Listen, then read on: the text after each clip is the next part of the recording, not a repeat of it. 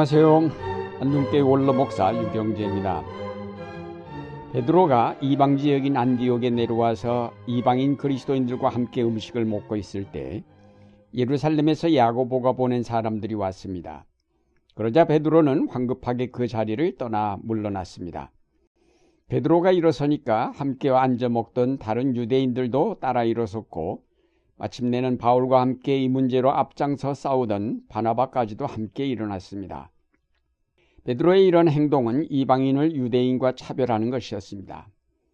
그 자리에 참여했던 이방인들의 심정이 어떠했겠습니까? 최고의 사도인 베드로와 함께 식사를 한다는 잠시 전의 기쁨은 사라지고 참담한 심정이 되었을 것입니다. 이때 바울이 분연히 일어나 베드로를 향하여 거침없이 말했습니다.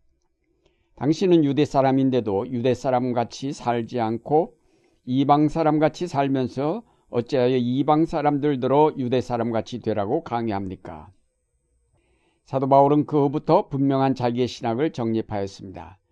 그는 갈라디아서에서 우리는 사람이 의롭다함을 얻는 것은 율법을 행함으로가 아니라 그리스도 예수를 믿음으로 되는 것임을 알고 우리도 그리스도 예수를 믿은 것이라고 하였습니다. 믿음으로 의롭게 된다는 그의 신학이 잘 나타나 있습니다.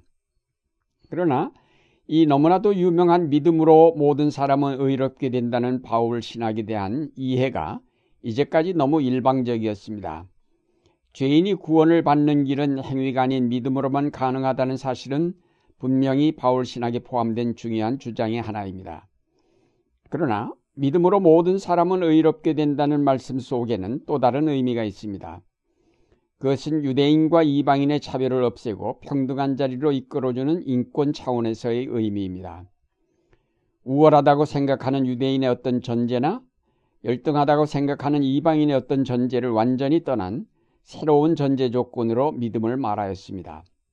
이런 새로운 전제 조건인 믿음에 의해서 구원을 받고 의롭게 된다는 것은 이제까지 있었던 유대인과 이방인의 차별이 완전히 철폐된다는 사실을 뜻합니다. 믿음으로 모든 사람은 의롭게 된다는 말씀은 인간 사회 속에서 형성된 갖가지 차별을 완전히 무너뜨리는 혁명적인 인권 선언입니다. 우린 이제까지 바울 신학이 분명하게 나타난 로마서의 주제를 믿음으로 의롭게 된다고 이해하였습니다.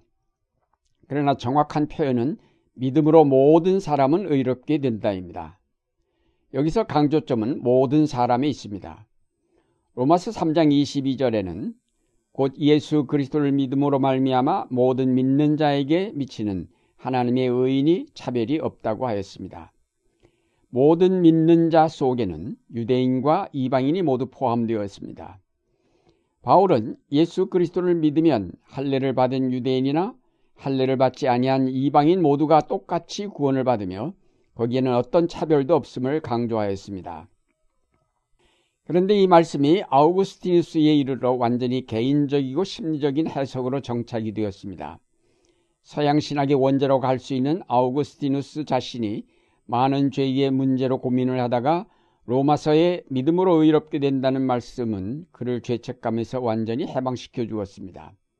그 이후 사도 바울이 원래 의도했던 유대인과 이방인의 차별의 철폐라는 차원에서의 해석은 사라지고 순전히 개인적인 그리고 심리적인 차원에서만 이 말씀은 위력을 발휘하게 되었습니다. 이제 우리는 믿음으로 모든 사람을 의롭게 된다는 말씀의 본래의 의미를 살펴보고자 합니다. 로마서에서 바울은 믿음으로 모든 사람은 의롭게 된다는 전제를 내세운 뒤에 1장에서 이방인들의 죄를 철저하게 파헤치고 이어서 유대인들이 율법과 할례를 가졌다고 자랑하지만 이방인보다 하나도 나을 것이 없는 죄의 상태에 있음을 2장에서 지적하였습니다. 그리고 3장 9절에서 사도 바울은 유대인이나 헬라인이나 다 죄 아래 있다고 선언하였습니다. 그리고는 의인은 없나니 하나도 없다는 구약 시편의 말씀을 인용하여 자기의 주장을 받침하였습니다.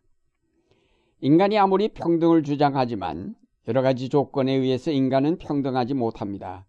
가진 자가 있는가 하면 가난한 자가 있고 배운 자가 있는가 하면 그렇지 못한 사람이 있게 마련입니다.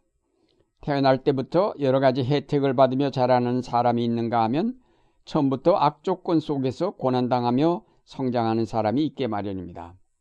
이러한 것들로 해서 인간의 평등은 깨어집니다.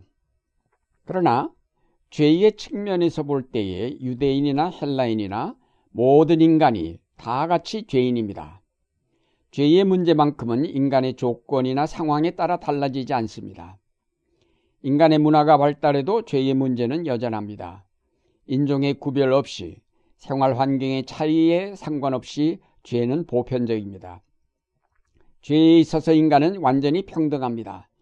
유대인의 종교적 우월성도 헬라인의 문화적 우월성도 로마인의 법률적 정치적 탁월성도 모두가 죄를 바탕으로 했다는 점에서 볼 때에 모두가 평등합니다.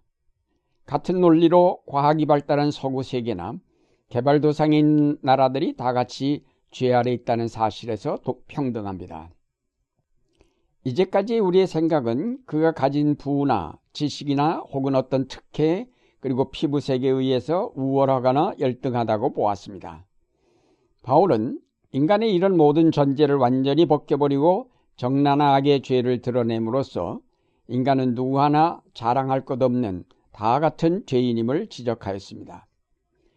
바울은 누구도 부정할 수 없는 인간의 기본적인 진리인 죄의 자리로 인간을 끌어내렸습니다.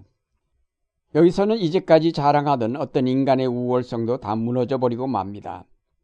바울은 인간을 완전히 절망케 하였습니다. 바울의 이런 주장은 이제까지 선민이요 율법과 할례를 가진 특별한 민족이라고 그 종교적 우월성을 내세우던 유대인의 오만을 완전히 무너뜨렸습니다. 이방인에 대하여 가졌던 그들의 오만을 분쇄함으로 민족적인 차별 내지는 인간 차별을 완전히 철폐시켰습니다.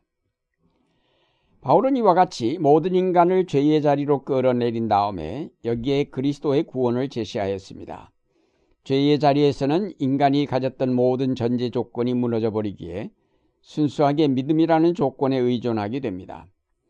그리스도께서 주시는 구원은 인간의 어떤 조건도 필요치 않고 오직 믿음이란 조건만이 필요합니다. 인간의 평등함을 깨뜨리던 모든 인간의 조건들이 다 깨어지고 오직 믿음이라는 조건만 있으면 되기에 여기에 비로소 참다운 평등이 이루어지게 됩니다. 이 믿음이라는 조건은 인종이나 지식이나 문화나 빈부에 상관없이 인간이면 누구나 다 갖출 수 있는 조건입니다. 이런 점에 있어서 믿음으로 모든 사람은 구원을 얻는다는 말씀은 참으로 모든 인간의 평등함을 실현시킨 놀라운 인권 선언입니다. 이런 바울의 사상을 통해서 우리가 배워야 할 것은 철저하게 자기를 부정해야 한다는 사실입니다. 인간은 자기를 내세우려고 여러 가지 유리하다고 생각하는 것들을 더덕더덕 달고 있습니다.